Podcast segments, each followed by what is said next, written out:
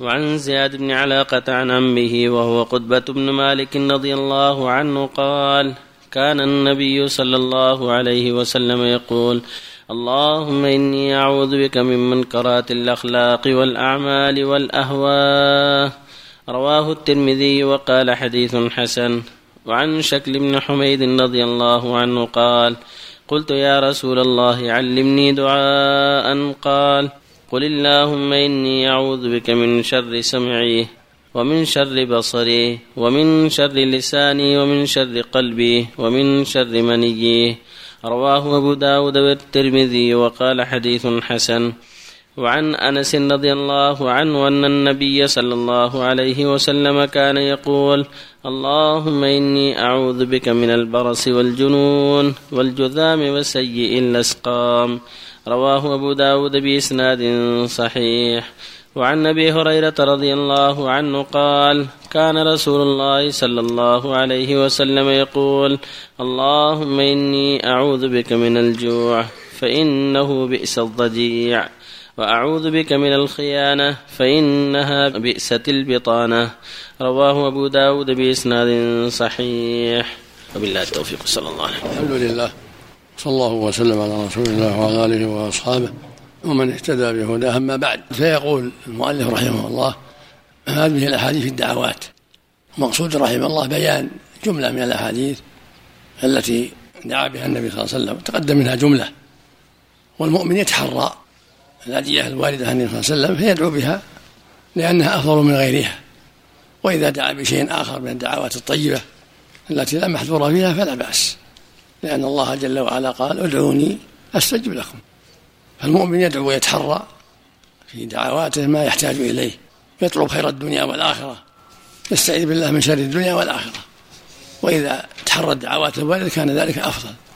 من ذلك اللهم جنبني منكرات الأخلاق والأعمال والأهواء والأدواء في اللفظ الآخر اللهم إني أعوذ من منكرات الأخلاق والأهواء والأدواء اللهم إني أعوذ من شر سمعي وبصري وقلبي ومني ولساني. كل هذا فيه دعوات عامة.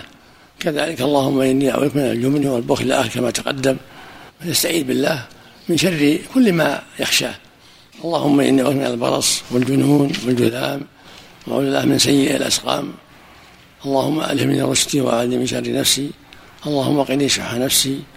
اللهم إني أسألك الهدى والسداد. اللهم إني أسألك الهدى والتقى والعفاف والغنى. وما أشبه هذه من الدعوات الجامعة.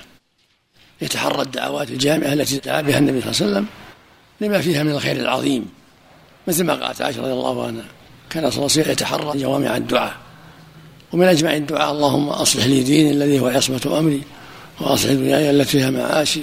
وأصلح لآخرة التي فيها معادي واجعل الحياة زيادة في كل خير واجعل الموت راحة لي من كل شر. وهكذا أعوذ بكلمات الله التامات من شر ما خلق. هذا دعاء عظيم. أعوذ بكلمات الله التامات من شر ما خلق. أعوذ بكلمات الله التامة من كل شيطان وهامة ومن كل عين لامة كان يعوذ بها الحسن والحسين عليه الصلاة والسلام عند النوم. وإذكما بكلمات الله التامة من كل شيطان وهامة ومن كل عين لامة والخلاصة أنه يتحرى الأدية النبوية إذا تيسرت وعرفها وإذا دعا بغيرها من الدعوات الطيبة فلا بأس. ليس الدعاء توقيفي في هذا بل ما تيسر من الدعوات الطيبة التي تناسبه وتنفعه دعا بها. ما لم يكن فيها إثم أو قطيعة رحم. كما قال صلى الله عليه وسلم ما من عبد يدعو الله بدعوة ليس فيها إثم ولا قطيعة رحم إلا أعطاه الله بها إحدى ثلاث. إما أن تؤجل له دعوته في الدنيا وإما أن تدخل له في الآخرة وإما يصرف من الشر مثل ذلك. قالوا يا رسول الله إذا نكر قال الله أكثر. نسأل الله لجميع التوفيق. نعم. الرواية اللي فيها من شر مني صحيحة. شو قال؟ قال حشي عليها أتكلم عن حشي إني. اللهم من شر سمعي وبصري. يقول رواه أبو داود والترمذي وأخرج وإسناده صحيح. نعم. وإسناده صحيح. بس. بس. عندي تخريج. نعم. قال صحيح أخرجه أبو داود والترمذي والنسائي من طريق سعد بن أوس عن بلال العبسي. عن شتير بن شك عن أبيه شك بن حميد به مرفوعا. لا بأس طيب. الله يوفق الجميع